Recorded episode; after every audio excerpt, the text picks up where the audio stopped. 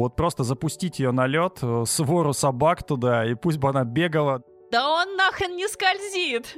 Цитаты великих людей. Полин, а жизнь вообще несправедливая штука.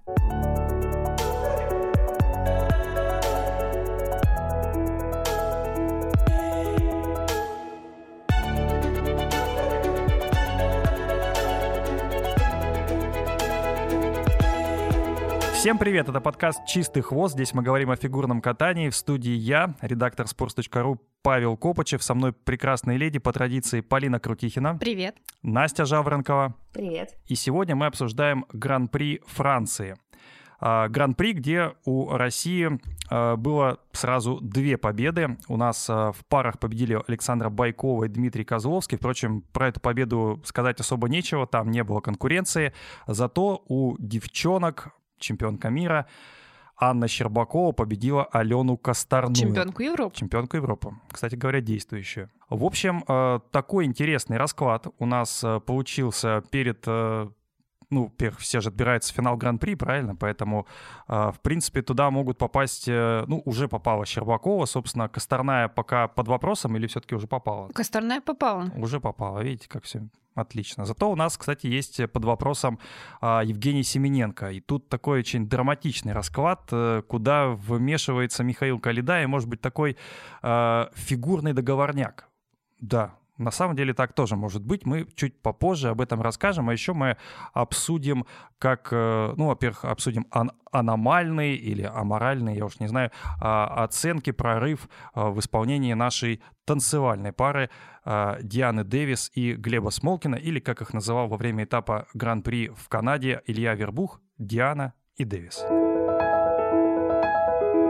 Ну что, начнем с девчонок, начнем с Косторной, потому что она предстала в новом, уже, по-моему, шестом платье. То есть кажд... Это не новое платье, но было на шоу Тутберидзе весенним. Окей, ну, если мы берем официальный старт, то, наверное, новый. Новый наряд, шестой уже. То есть, в принципе, если следовать этой логике, то на следующем старте у Алены в финале Гран-при, куда ты говоришь, она попала, уже должно быть, ну, должен быть новый еще наряд. Новая программа, не знаю, новые блестки, новая прическа, новый цвет волос, что еще? Новые Потому татухи. Что она хочет быть лучшей версией себя и новой Косторной, которая не была раньше никогда на старте. Ух. Оказалось бы, Паша совсем недавно предлагал этот концепт для Саши Трусовой, когда у нее программа под Круэллу, как раз модную богиню, и нужно было менять, как он говорил, платье к каждому новому прокату произвольной. А вот Алена Косторная. Я на самом деле бы посмотрел на Трусову, вот просто запустить ее на лед, свору собак туда, и пусть бы она бегала. Да мне кажется, ей даже абсолютно не нужна музыка, просто собаки, прыжки, зрители не нужны, и это будет идеальный прокат для Александры Трусовой. Но об этом поговорим как-нибудь в другом выпуске. Давайте про Косторную. Нет тройного акселя, нет победы, но, кстати говоря, Татьяна Тарасова сказала, что ей программа не понравилась, она ее не увидела. Жулин вообще сказал, что...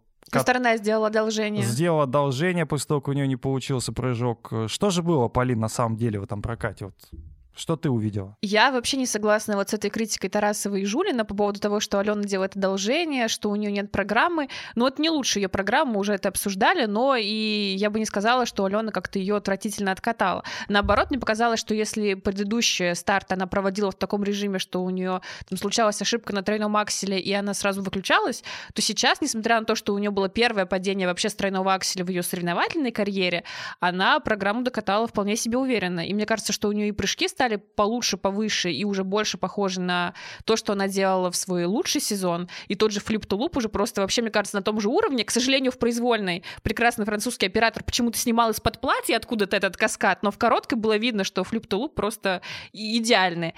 А, каскады, кстати, Алена перенесла все во вторую половину, хотя она в начале сезона делала один каскад в первой и два во второй. Сейчас уже все в бонусной зоне.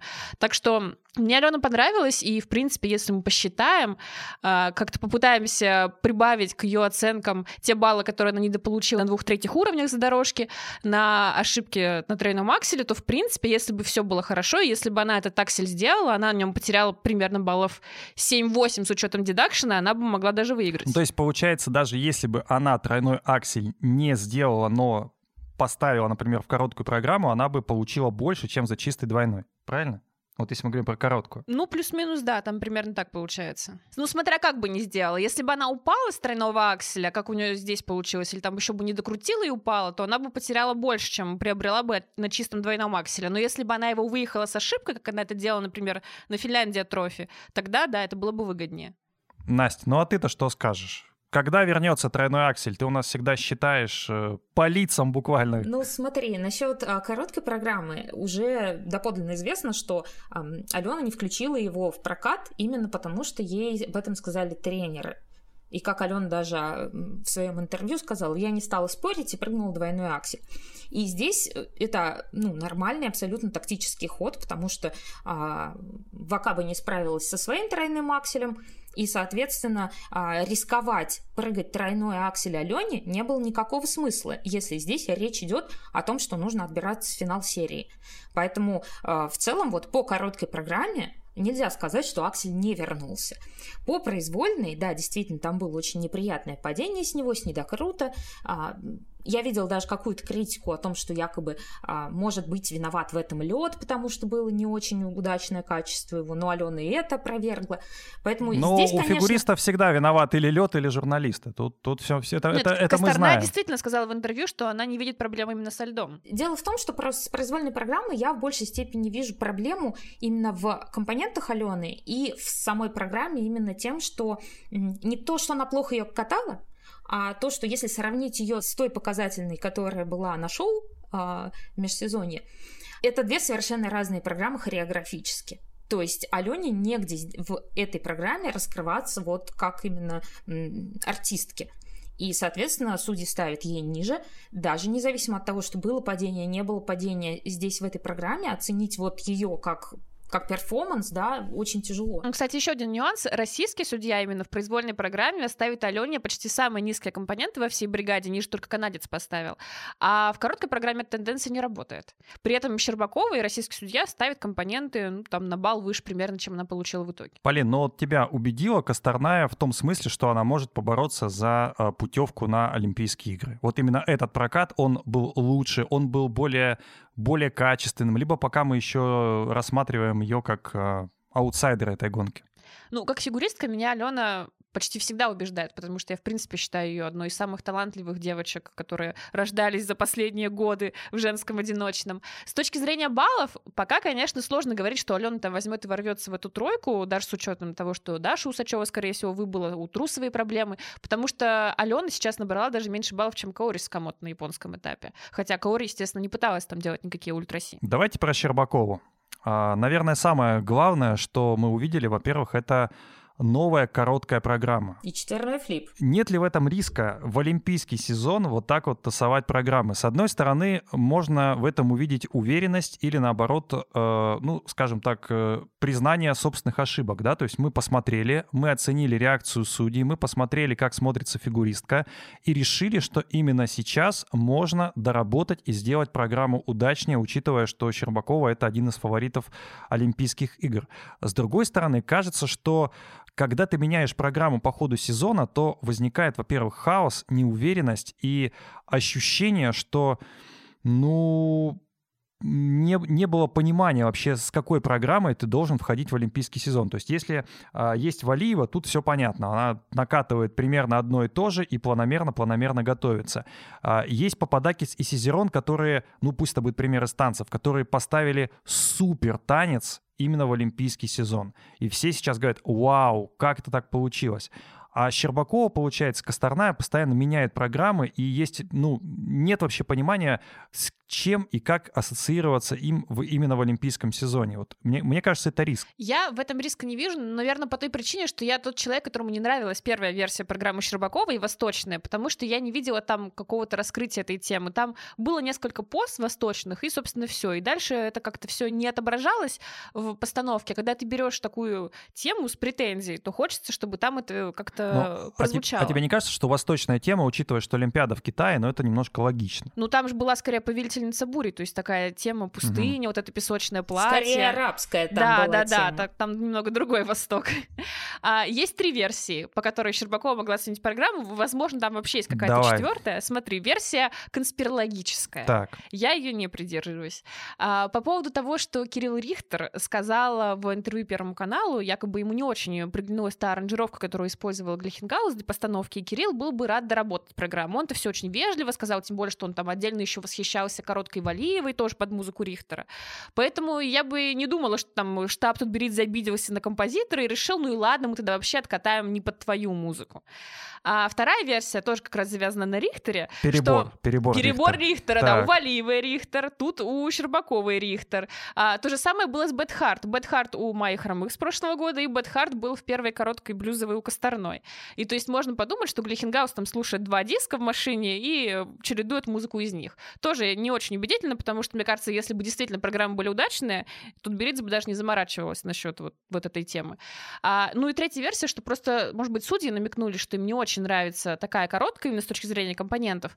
Если мы посмотрим на вторую оценку Ани, на ее итальянском этапе Гран-при, понятно, там была ошибка с каскадом, но вопрос, можем ли мы считать ее настолько грубой, чтобы она критично отражалась на компонентах. Так вот, вторая оценка у Ани там была на два с лишним балла, меньше, чем на чемпионате мира, и меньше, чем у дебютантки Гран-при Валиевой. Может быть, именно это сподвигло поменять постановку в принципе. Тогда вот такой вопрос Насте. Ну, потому что Настя всегда за музыку, за точность шагов, за образы.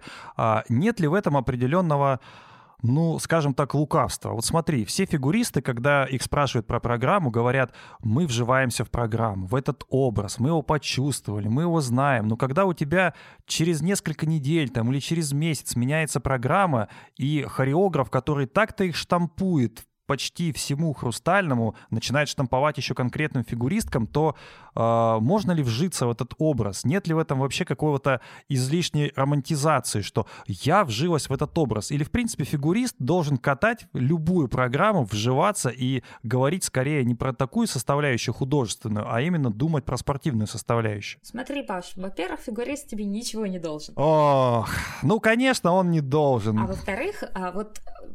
Смена программы в данном случае, смена программы в данном случае скорее облегчает Только Ане журналисты задачу. Должны, фигуристы никому ничего не должны. Все верно говоришь.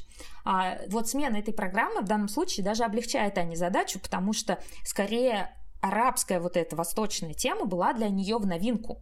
Там у Ани было и начало под такую музыку, которая не имела четкого ритма. Именно этим она не нравилась многим зрителям, возможно, и судьям в том числе. Так подожди, Здесь подожди, же, подожди. Посмотреть... Щербакова же сама говорила, что ей нравится, что, ей, что она обожает музыку Рихтера. Это было даже в сюжете Первого канала, что она вживается в образ, что это чуть ли не лучшая программа, которая у нее была. Проходит несколько недель, уже вот все. Вот смотри, а ты возьми начало, послушай начало, оно совершенно не вот э, рихтеровское.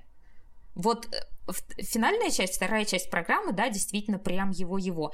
Начала совсем нет, там идет такая тягучая восточная мелодия, которая очень томно, так медленно развивается, в которой нет ритма, ее сложно напеть даже. Ну, то есть, если вот поставить себе такую задачу, ты ее не напоешь своим голосом, да, потому что ты ее не можешь запомнить и ухватить. А многим зрителям именно это вот как бы смущает. Если же взять вот новую короткую программу и ее произвольную, они начинаются с одинаково тревожной ритмичной музыки. Ну, музыка, естественно, не одинаковая, но по настроению и вообще по самому вот заряду этих программ это как раз Анин стиль.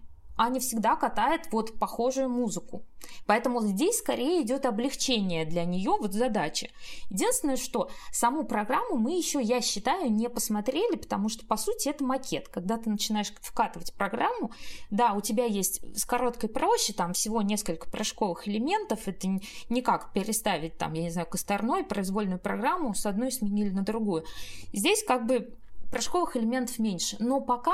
Они еще, ну, явно не расставились по своим местам, потому что вот в середине программы я наблюдаю, ну, такую некоторую хаотичную, ну, кашу, можно даже сказать, потому что музыка стремительная, в нее надо успеть, то есть они вот поменяли, например, тот же самый каскад облегчили, вместо Луца Ридбергер поставили с тулупом, как раз для того, чтобы Аня справилась с задачей вот выкатать все те шаги, которые у нее теперь новые. Смотри, есть два вопроса. Первый вопрос, когда эта программа готовится, тем более это олимпийская программа, прямо. Неужели все вот эти недочеты, а, они видны, когда ты уже прокатаешь один-два раза? То есть, ну, это же можно каким-то образом, а, ну, увидеть в межсезонье методом отбора, естественного отбора, понимание, что да, эта программа не подходит. Тем более они же перед тем, как выкатывают ее на официальных соревнованиях, показывают в том числе и специалистам, и э, своим друзьям, коллегам. Это и второй вопрос сразу вдогонку. Ты говоришь про что сейчас. Между прочим, за месяц до чемпионата России мы видим только макет программы Щербаковой. За месяц до чемпионата России мы видим макет. То есть все это время мы, по сути, программы не было. Ну, это, по крайней мере, вызывает вопросы, которые хочется задать. Вот если мы берем Косторную, у которой тоже обновилась короткая программа, и, надо сказать, удачно обновилась. Мы посмотрели первый ее прокат в Ванкувере, и у нас было одно впечатление о ней. То есть там хореографические элементы и прыжковые элементы попадали в одни акценты. Мы видели эту программу первый раз, но она уже на нас произвела впечатление, потому что попала в образ. В этот раз мы увидели программу Косторной второй раз. Это та же самая короткая программа, та же самая музыка, практически те же самые элементы. Но она была скатана по-новому, потому что, например, у нее необычное начало. Там есть несколько музыкальных пауз, то есть когда есть прям тишина. Тишина – это тоже акцент.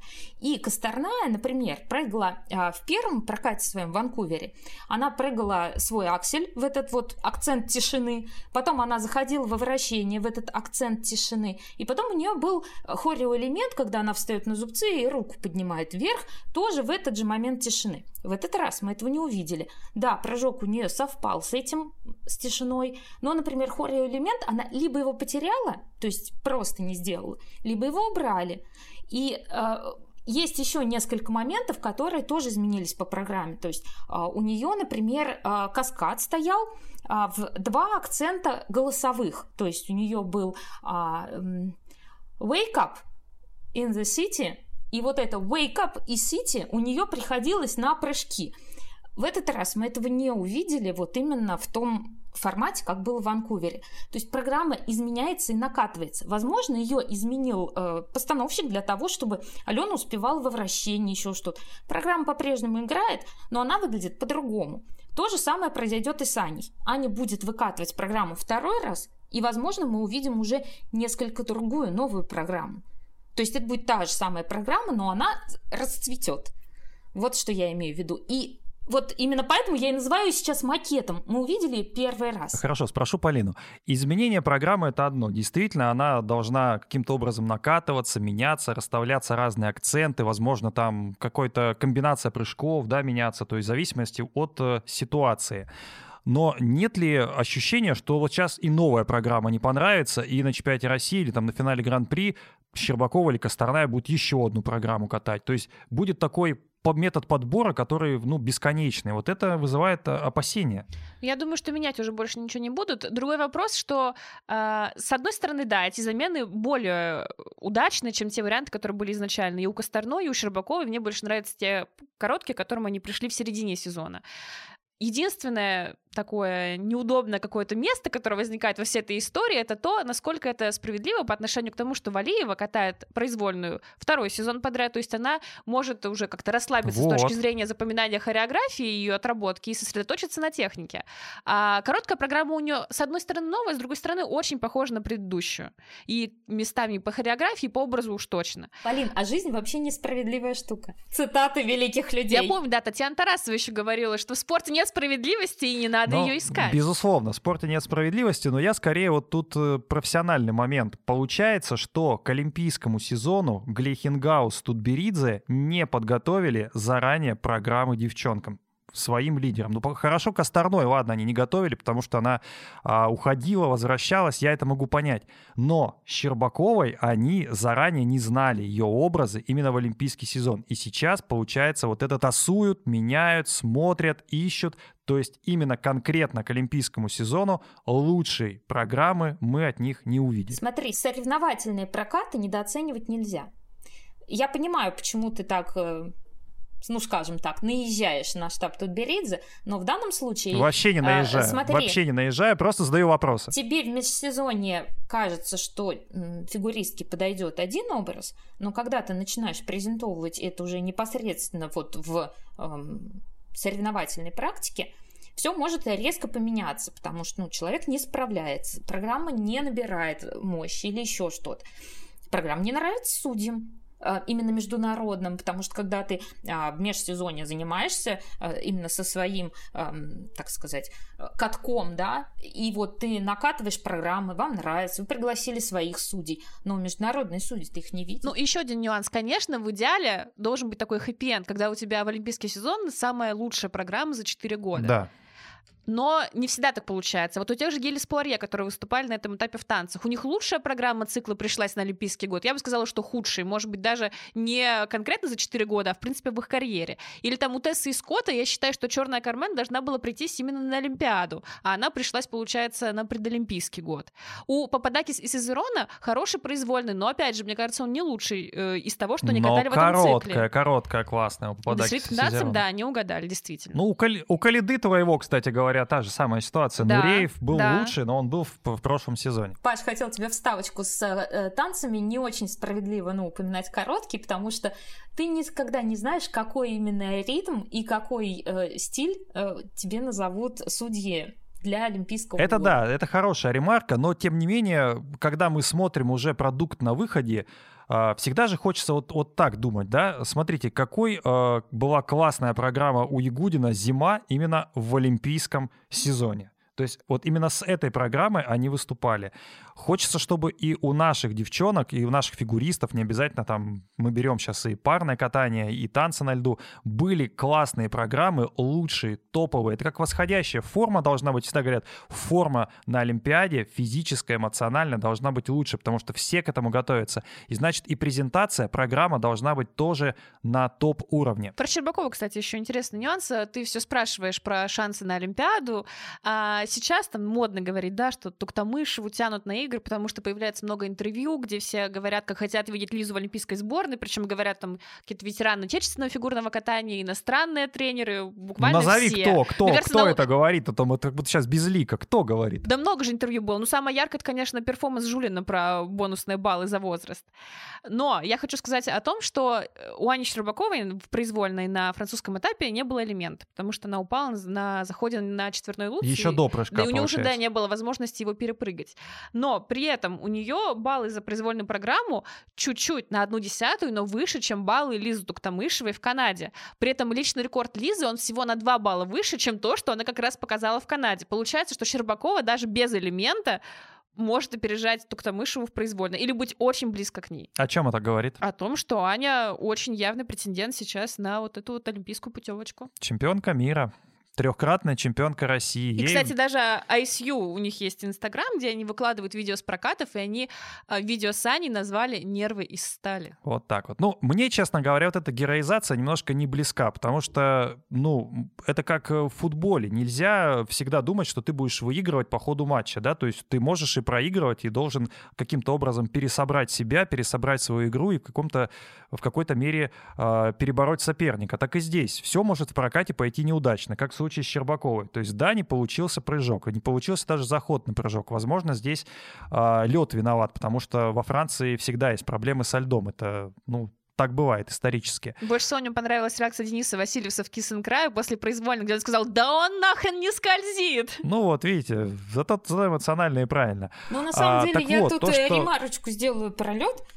Давай. Дело в том, что лед действительно бывает разного качества, но это откровенно арена, она просто теплая, и именно поэтому там возникают вот именно такие проблемы с вязким льдом. То есть у нас в России чаще лед бывает переморожен, потому что фигуристы вместе с хоккеистами обычно тренируются на одной коробке, и в этом случае, так как хоккеисты катаются в снаряжении, в защите и так далее, то на аренах обычно температура сильно ниже, и, ну, чтобы хоккеистам в том числе было нормально. Из-за этого лед получается очень жесткий. В данном случае, если посмотреть даже на зрителей, зрители не сидят укутанные. Это очень теплая арена, там вязкий лед.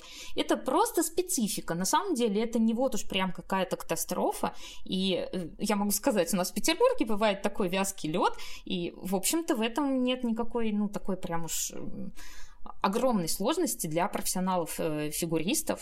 И поэтому я вот, если честно, не очень разделяю такой прям, как сказать, критики вот этого французского этапа. Значительно хуже, когда арена очень холодная. В этом случае у фигуристов как раз бывает значительно больше проблем из-за того, что они соскальзывают с ребер. Это раз. А два, им очень тяжело кататься, кто выступает не сразу после разминки, раскатки, а кто выступает там пятым номером, потому что они просто замерзают и не могут разогреть мышцы. Ну, я немножко про другое. Про лед хорошая ремарка. Про то, что героизация чемпионов идет, что если у тебя не получился первый прыжок, и ты собрался, и все остальное сделал, ты просто какой-то супергерой. Ну, я всегда говорю, что герои — это те, кто сажает самолет в условиях там плохой видимости или там, когда отказывают тормозные системы. А фигуристы и спортсмены — это просто люди, которые умеют собраться в нужный решающий момент. Вот в, как, в какой-то этот момент Щербакова умеет это сделать, просто потому что, наверное, многие элементы у нее хорошая техника, она их выучила и может стабильно исполнять. Поэтому Ане большой респект, но героем называть ее я все-таки бы не спешил. Да и вообще, в принципе, спортсмены — это солдаты, а не герои. Солдаты — это, знаешь, тоже спорный термин. Мне сравнение спорта с войной как-то тоже не очень близки. Выходит и выполняет. Может быть, тоже неправильно. Но в любом случае, давайте без героизации. Это как-то, мне кажется, не вот очень правильно. Вот это сравнение что... с солдатами повеяло сразу Калидой. Я прям почувствовала этот момент. Да, я, я Алексей Мишин. Ну, про Калиду, кстати, давайте вот прямо сейчас и ворвемся с Калидой. Почему? Вроде не выступал, и, кажется, для чего мы опять вспомнили нашего любимого героя в, в подкасте. Ситуация с финалом Гран-при довольно интересная. Евгений Семененко для того, чтобы попасть в финал Гран-при, должен или набрать личный рекорд, правильно понимаю, и занять второе место, можно, достаточно второе место, или там обойти по баллам Джейсона Брауна, который, кстати говоря, здесь был в призах на этапе во Франции. Либо есть вообще абсолютно простая ситуация, при которой Семененко выходит. Для этого он должен занять первое место на российском этапе, обойдя, соответственно, Михаила Калиду, которому второе место, в принципе, устраивает. Сразу вспоминается футбольный турнир, по-моему, чемпионат мира или Европы, я вот сейчас не помню, когда сборным Швеции и Дании, вот двум скандинавским командам, достаточно было сыграть в ничью в последнем туре, чтобы выкинуть Италию. Ну, в общем, они сыграли в ничью два-два. Слушай, как ты представляешь это в фигурном катании? Я не знаю, в футболе я не представляю. Я понимаю, я наверное, не просто вратарь такой взял и отвернулся, когда мяч к нему в ворот летит. Ну, это будет слишком очевидно. Нет, я... Соверш... А в фигурном катании это ты как в... Вот сейчас объясню, увидеть? Объясню, как я это себе представляю. Ну, например, Калида прыгает более облегченный контент, которому вполне достаточно будет для второго места. Семененко взлетает. Я понимаю, что сейчас это на уровне фантазии, но, тем не менее, если у них, во-первых, нет соперников. Ханю снялся, остальные это там просто... Матео Рицца есть. Ну, Матео Рицца — это только ты можешь думать, что он, мог... что он способен на какие-то победы. Матео Рицца — хороший итальянский фигурист, дай бог ему здоровья. Матео Рицца уже в этом а... сезоне обыгрывал наших Алиева и Самарина. Так, на секундочку, ну, напомню. То, что из себя представляет Алиев и Самарин, их обыгрывает, по-моему, сейчас все, кому не лень. Неправда. Этап, кстати говоря, вот правда. А еще есть Мозалев, который падает со всех прыжков в короткой программе. А, об, об этом поговорим чуть позже. В общем, при таком раскладе Семененко первый, Калида второй, оба наших парня выходят в финал Гран-при. Как это организовать, может быть, хитрый Мишин знает. Я не, ну, я тебе вариант сказал. Например, ну да, конечно. А в итоге Калида катает облегченный контент, как будто у него жизнь такая длинная, что он может себе позволить разбрасываться соревнованиями и возможностью, так, кстати, он получить сколько уже разбрасывается?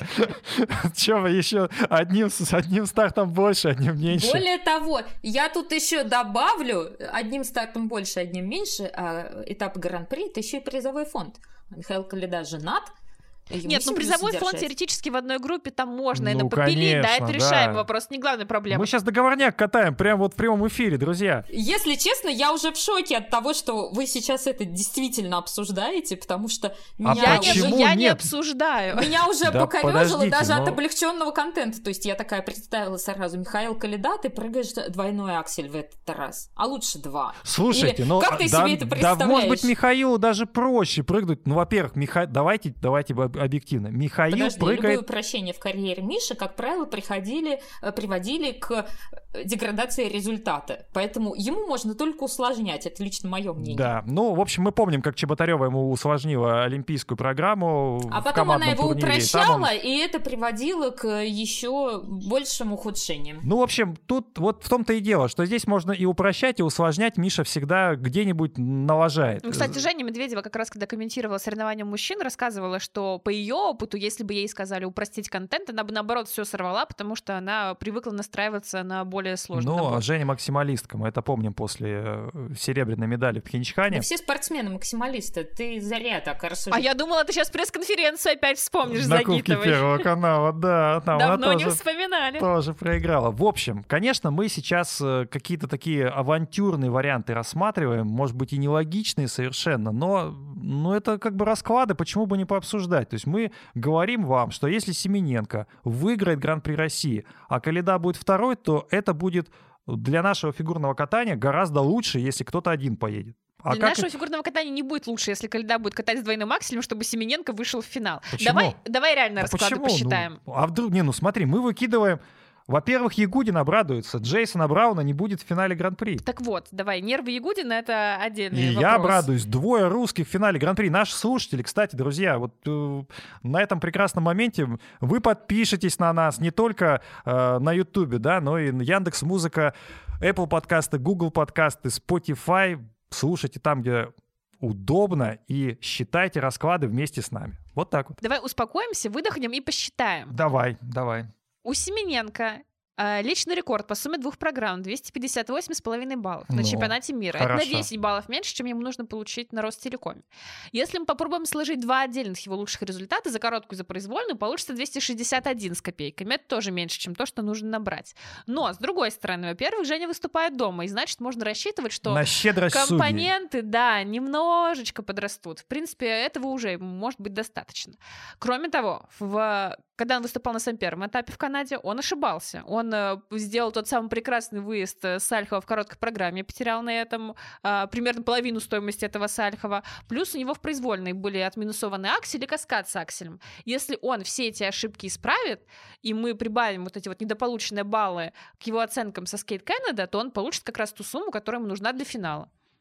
Так что Женя может пройти туда и без подарков от Михаила Калиды. Более того, я тут добавлю, что если он действительно исправит все свои ошибки, то у него компоненты подрастут не потому, что он выступает на домашнем этапе, а в том числе и потому, что не будет грязных выездов, и все прыжки будут стоять на своих местах. Поэтому я выбираю вариант, когда Женя получает свой season best, и именно таким способом набирает нужные баллы. А не потому, что Михаил Калида с двойным акселем. Ну, я вот сейчас открыл э, немножко статистики и понимаю, что Михаил-то в своей карьере выиграл-то, по сути, один только этап Гран-при. Это китайский этап Гран-при. Не будем считать э, этап Гран-при прошлогодний, потому что он проходил э, в режиме национальных чемпионатов, и здесь э, Калида не столкнулся ни с кем из э, международных соперников. Ну, в общем, наверное, да, если рассматривать с этой точки зрения, когда не будет Ханю, и, как ты говоришь, Настя, нужно содержать жену, семью, дело такое тяжелое.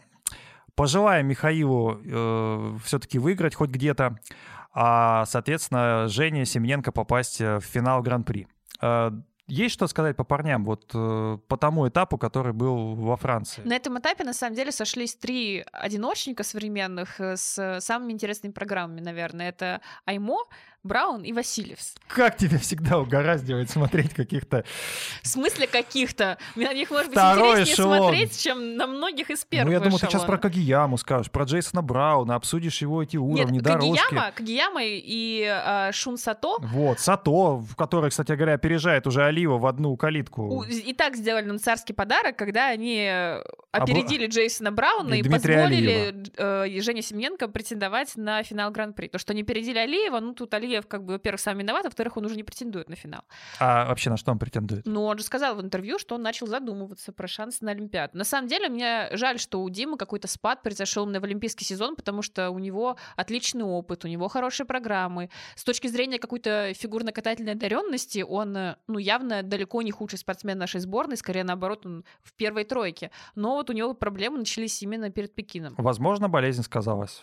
Так вот, и по поводу Эймо, Брауна и Васильевса. И вот на этом этапе я поймала себя на мысли, что мне Денис Васильевс был интереснее, чем Джейсон, хотя считается все-таки, что Джейсон такой признанный самый компонентный фигурист мира, и, кстати, не только, по мнению там болельщиков американских, и Меган Дюамель, которая все время требует десяток для Джейсона, но и даже если мы посмотрим на среднюю оценку за компоненты, за все старты, без учета пока французского, мы увидим, что Джейсон на первом месте, даже выше немного, чем Нейтан Чен. А я бы здесь э, добавила такой момент, что э, Джейсон Браун нам просто по катанию более привычен уже стал. У него такое типичное североамериканское катание, очень э, раскатистые, хорошие дуги и так далее. Денис Васильевс интересен именно тем, что э, его тренер Стефан Ламбьель очень хорошо вкладывается в связки, как, как именно он катается, как именно он презентует себя. В нем есть вот какая-то такая черточка европейского катания, которая нам пока не очень привычна. То есть вот тот же самый Кевин Эймо, он э, тоже представитель вот такого европейского катания. Кстати, французские одиночники вообще были очень интересны на этом этапе. А, пожалуй, у а, Пансара одна из самых классных программ именно под... попурри из Элвиса Пресли. Ну, я вот смотрела и вспоминала Фернандеса, если честно, потому что у него тоже было попурри из Элвиса Пресли, и я помню, что Хавьер катал эту программу на Ростелекоме, и тогда весь зал вставал, и вот как-то мне не хватило, наверное, в Пансаре чего-то, что было в Фернандесе под похожую музыку. А мне хватило именно вот этой вот черточки европейского катания, и этого сейчас очень сильно не хватает, потому что, по сути, Европу в большей степени сейчас представляют именно россияне. Кстати, вот интересный еще момент был на этом турнире, то, что и Джейсон Браун, и Денис Васильевс попытались сделать четверной сальхов.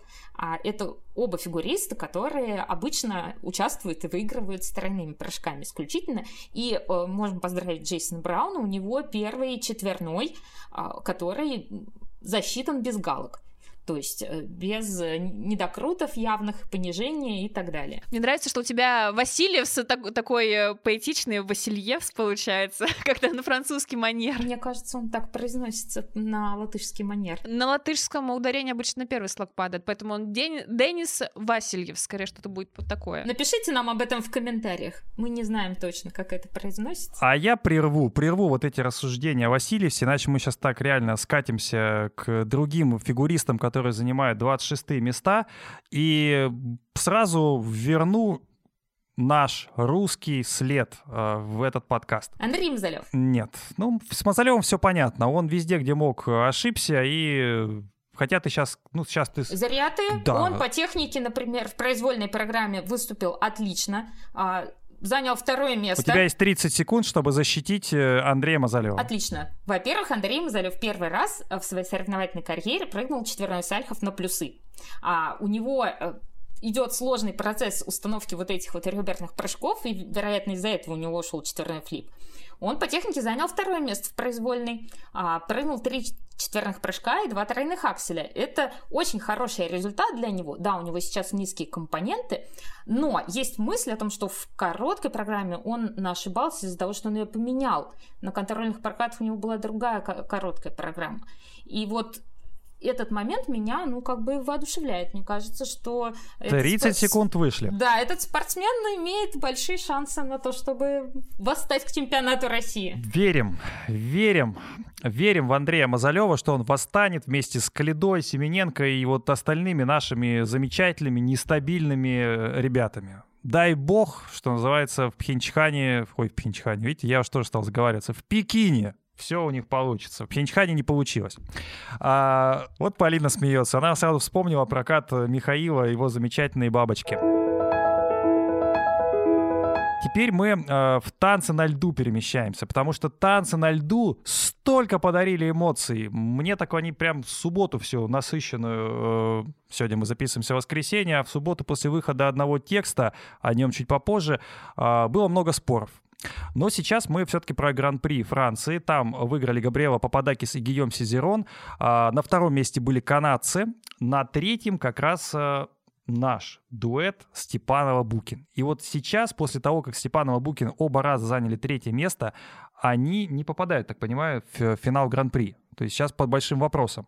Ну, я бы сказала, что и только чудо им может помочь, если, вот. например, Гиньяр Фабри не доедут до Ростелекома, потому что у них уже есть второе место на первом этапе. Мы можем визу и не здесь дать. У них нет соперников за серебро, опять же. Но... И они с суммой два плюс два отлично выходят в финал. Можем не дать визу, я единственный вариант вижу. Но, в принципе, как получилось? Получилось, что Степанова и Букин э, оба раза прокатали вроде как шедеврально, как сказала Татьяна Тарасова, уникальный танец, но... судьи его не оценили. Вообще, в принципе, мы это уже не раз обсуждали, что наш дуэт номер два оценивается международными судьями именно как дуэт номер два. То есть все его считают а, таким придатком Синицына и Кацалапова, хотя, в принципе, во-первых, Степанов Букин действующий чемпионы России, пускай в отсутствие Синицына и Кацалапова. Но а, давайте еще раз послушаем как раз Татьяну Тарасову, которая сказала а, про этот дуэт а, таким образом. Федерация, федерация а, могла бы позаботиться о них, чтобы не сталкивались во время, все время лбами и не оказывались третьими. Что еще говорит Татьяна Тарасова? Мне просто нечего сказать. Я приблизительно представляю, что будет делаться на следующий год. Не хочу про это говорить, но понимаю, что планы далеко идущие. Зря оставляет Никиту и Вику одной парой, без поддержки второй. Зря. Тяжелое время им переживать, но сдаваться не нужно, потому что сдаться легче, чем продолжать этот тяжелый путь. Вот такое интервью Тарасова дала агентству ТАСС. Ну, Степанову и Букину на самом деле крайне не повезло с распределением на Гран-при. У них без шансов были эти две бронзы, потому что а, они оба раза сталкивались с Пападакис и Сизероном, которые явно должны были занять первое место. И с первой пары Америки и Канады на да, разных этапах. И с учетом того, что канадцы уже были на подиуме чемпионата мира, а, и они, главная такая надежда Канады на вообще какие-то медали в фигурном катании на Олимпиаде, понятно, что Гиллес и Пуарье будут оценивать лучше, чем вторую пару России. Естественно, было бы лучше, если бы Степанова и Букин попали на Ростелеком. Да, они бы там заняли второе место за Синицыной и Кацалаповым, но им бы как раз два плюс три с большей вероятностью хватило бы для попадания в финал. Тем более, что американцы, например, они довольно часто так делают. У них две пары попадают на американский этап, получают там отличные оценки и дружно выходят в финал. Настя, как тебе показалось? Может быть, судьи попридержали оценки Степановой и Букина? Может быть, что-то там... А может быть, на самом деле все нормально? Вот откатали на третье место, так и есть, потому что что мы в танцах сейчас сталкиваемся с таким понятием, как щедрое судейство. Вот кому-то дали плюс шесть баллов, а кому-то, наоборот, не додали. Вот как, на твой взгляд, было во Франции именно в танцевальном турнире? Ты знаешь, на самом деле на Гран-при я считаю, что в этом году судят вполне себе адекватно. И никаких вопросов вот именно таких, что вот конкретно этот момент недооценен, у меня нет. Единственное, что, конечно же, мы вообще с Полиной уже обсуждали в том самом подкасте, который ты прогулял. Ну, как... со мной, со мной обсудили. Какие есть еще проблемы у наших Саши и Вани. Вот. Это основная их проблема в том, как... Давай, как... Да, давай напомним, да, давай напомним, них... потому что не все слушают наши все подкасты. А ты думаешь, что выпуски без тебя не слушают, что ли? Конечно, нет. Потому что мои, ну, со мной выпуски, они такие жаркие. Специально для Паши повторим этот момент. У нашей пары есть действительно серьезная проблема со скоростью. А Саша катается сильно медленнее Вани, и Ваня постоянно ее подтягивает к себе в момент исполнения танца. Они катаются на расстоянии двух вытянутых рук с хватом через запястье. И именно этот момент... влияет на то, как их оценивают судьи, особенно в произвольном танце. При этом этот произвольный танец, он, я считаю, наверное, самый лучший в нашей сборной в этом сезоне. То есть он настолько качественно сделан, настолько хорошо продуман, он э, подчеркивает стиль пары. И вот этот момент э, как бы добавляет горечи от того, что у пары есть такая вот проблема со скоростью, которую хотелось бы решить, вот, но пока не получается. То есть моя версия такова. Либо Ваня должен подстроиться уже наконец-то под Сашу и начать кататься с ней на одном уровне, то есть немножко не обгонять ее, не подтягивать ее к себе, чтобы не было бесконечного этого, как бы немножко перетягивания каната. Либо Саша должна развить в себе такую скорость, такое скольжение, чтобы поспевать за Ваней. И вот как только эта проблема будет решена, у ребят все пойдет. Хотя произвольно, кстати, они действительно лучше откатали, чем на первом этапе, потому что у них, например, есть в самом начале танца такой странный момент, когда я смотрела в первый раз, мне показалось, что это была сорванная поддержка. Там Ваня перекидывает Сашу через себя. А сейчас вообще не было ощущения, что это какой-то неудавшийся заход, просто часть хореографии. И, и... Да, танец смотрится очень слитно, то есть там нет никаких, нет пустых мест, нет остановок вот каких-то нелепых, которые часто бывают у... как сказать, у танцев, именно поставленных у нас здесь. Вот. Но, конечно, да, вот этот момент, он сильно... Потому что все-таки в танцах на льду оценивают именно владение коньком. А по оценкам что? Вот как было на предыдущем этапе и сейчас что-то выросло у Степановой и Букиной в компонентах, не знаю, там, в технике? Но они же как раз огорчали, что они прокатали вроде бы лучше, и при этом у них оценки за ритм танец стали меньше. Давайте про тех, у кого оценки стали больше.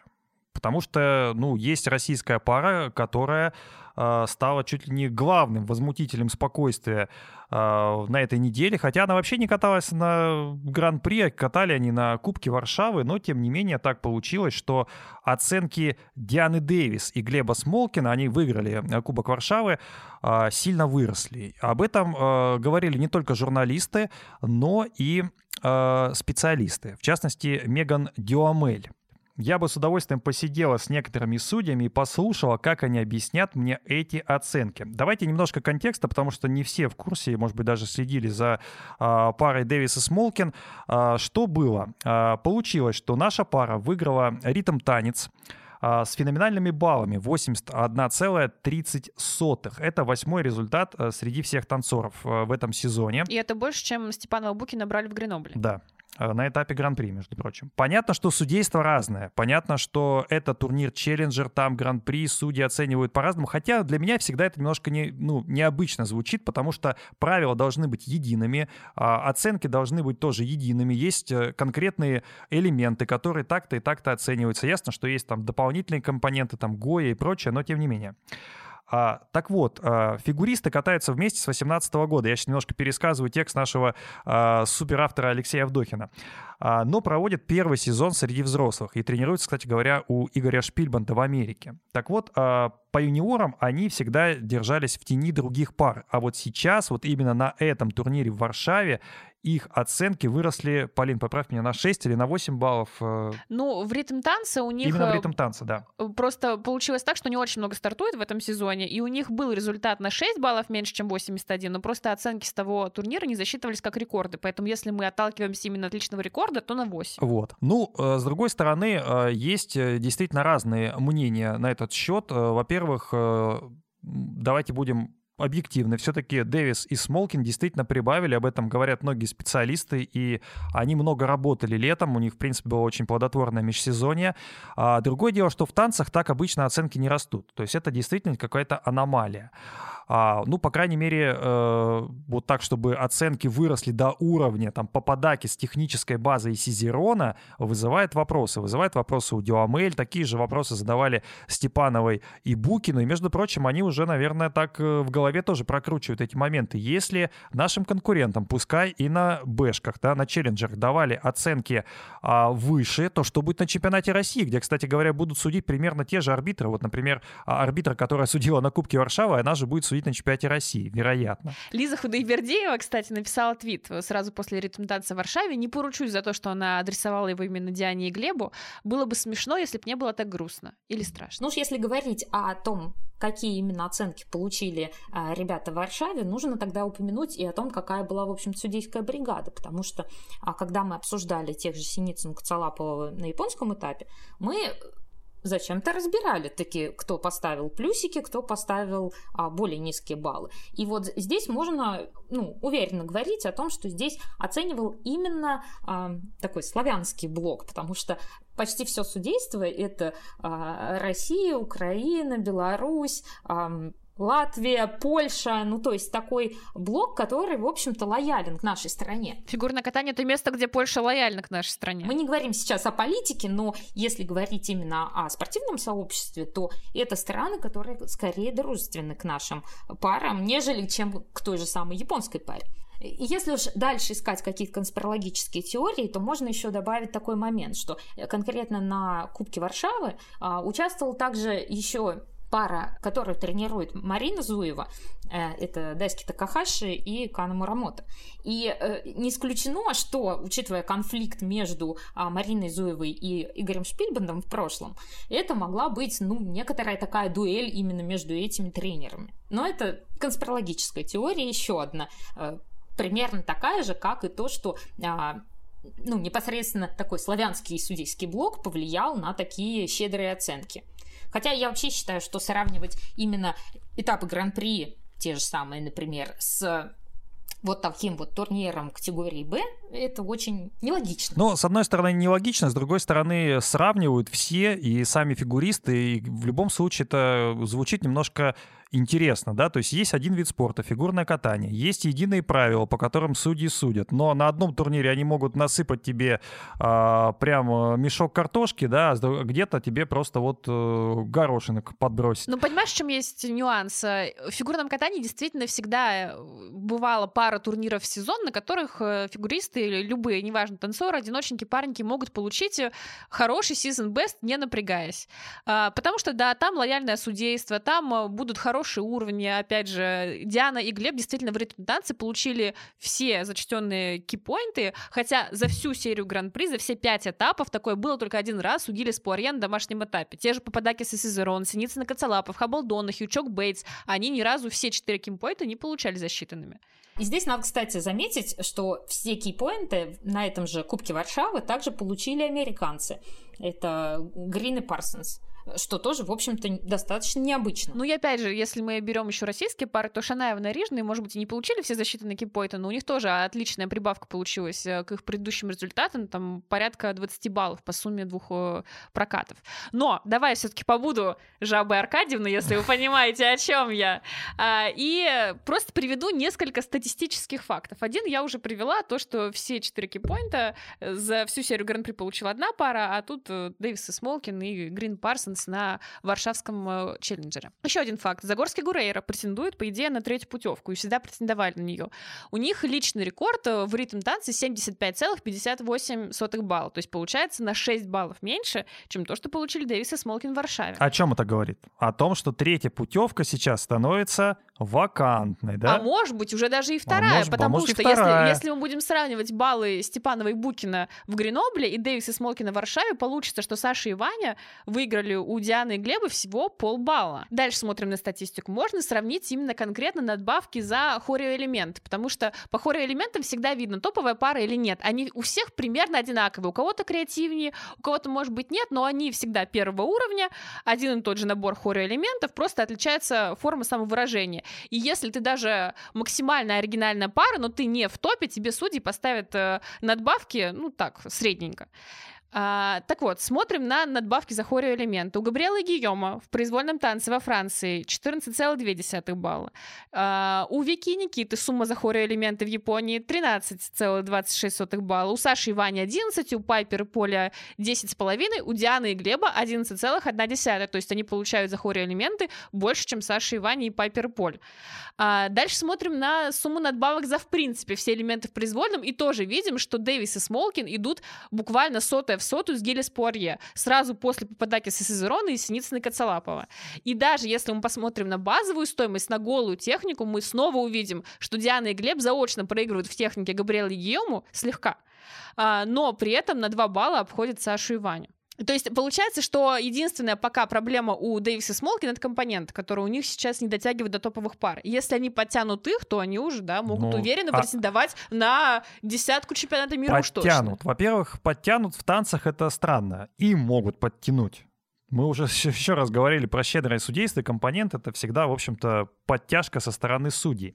Давайте я скажу э, вот такую вещь, потому что буквально недавно появилась эта новость. Американский журналист Дэйв Лис прокомментировал оценки Дэвиса и Смолкина. Ведь не только российские журналисты комментируют, мешают нашим парам выступать.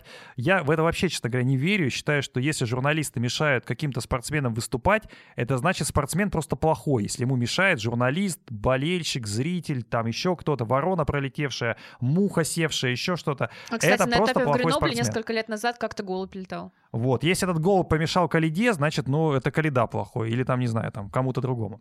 Так вот, что сказал Дэвид Лис. В России пишет, что в танцах э, происходит настоящее чудо. Дуэт Дэвис и Смолкин внезапно ворвался в элиту.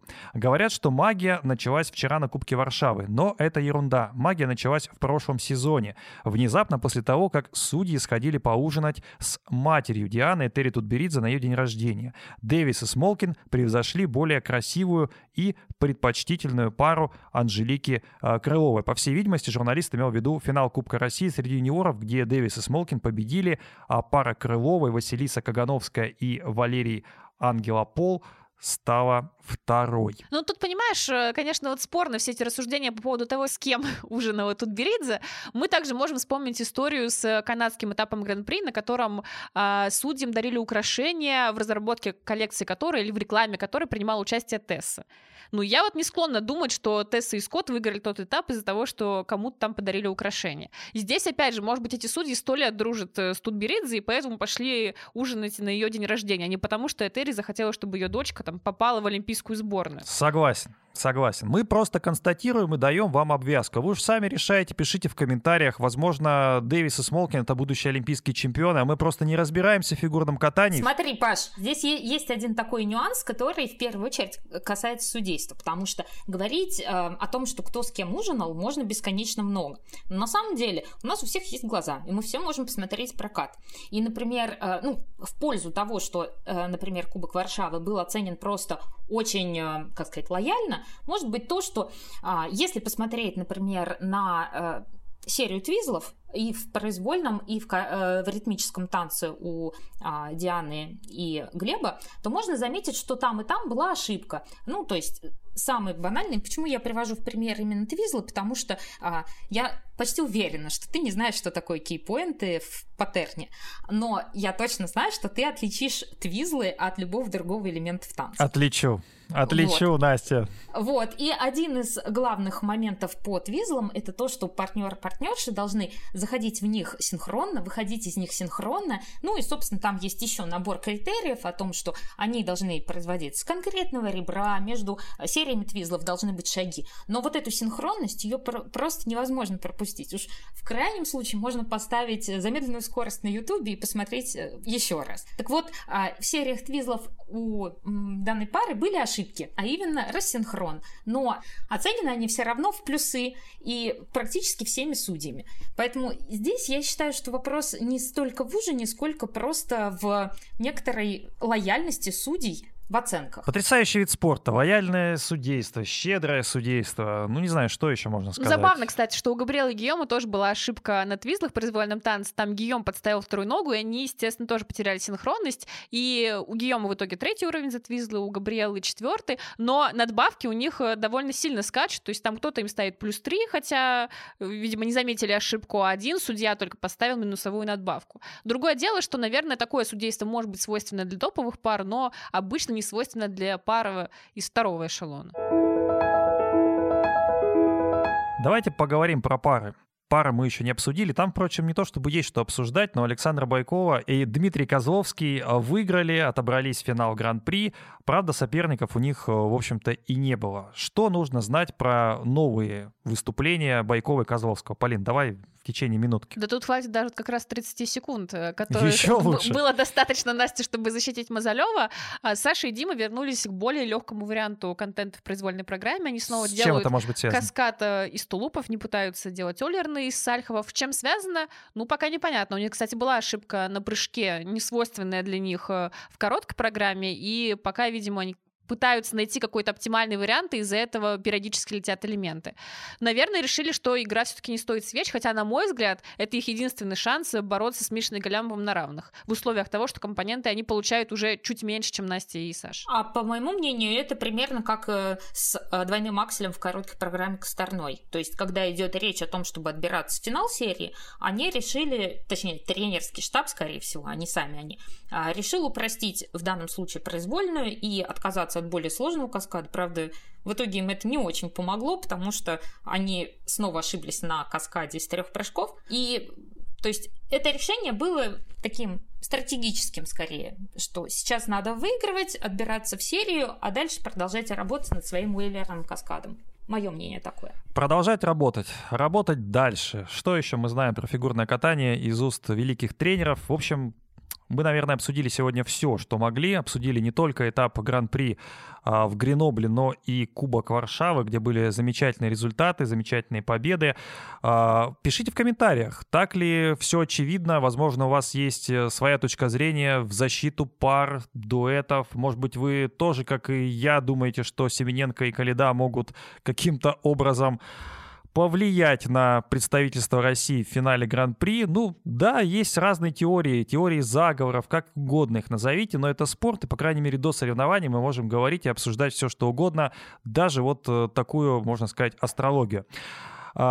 Спасибо, что были с нами. Слушайте нас на разных платформах, не только на YouTube. Есть еще Apple подкасты, Google подкасты, Яндекс.Музыка, Spotify. Мы вам всегда рады. Подписывайтесь, пишите комментарии. Мы вам отвечаем, шлем сердечки и прочее, прочее, прочее. В общем, ставьте лайки. Мы вас любим. Будьте здоровы. Всем пока. Пока. Пока.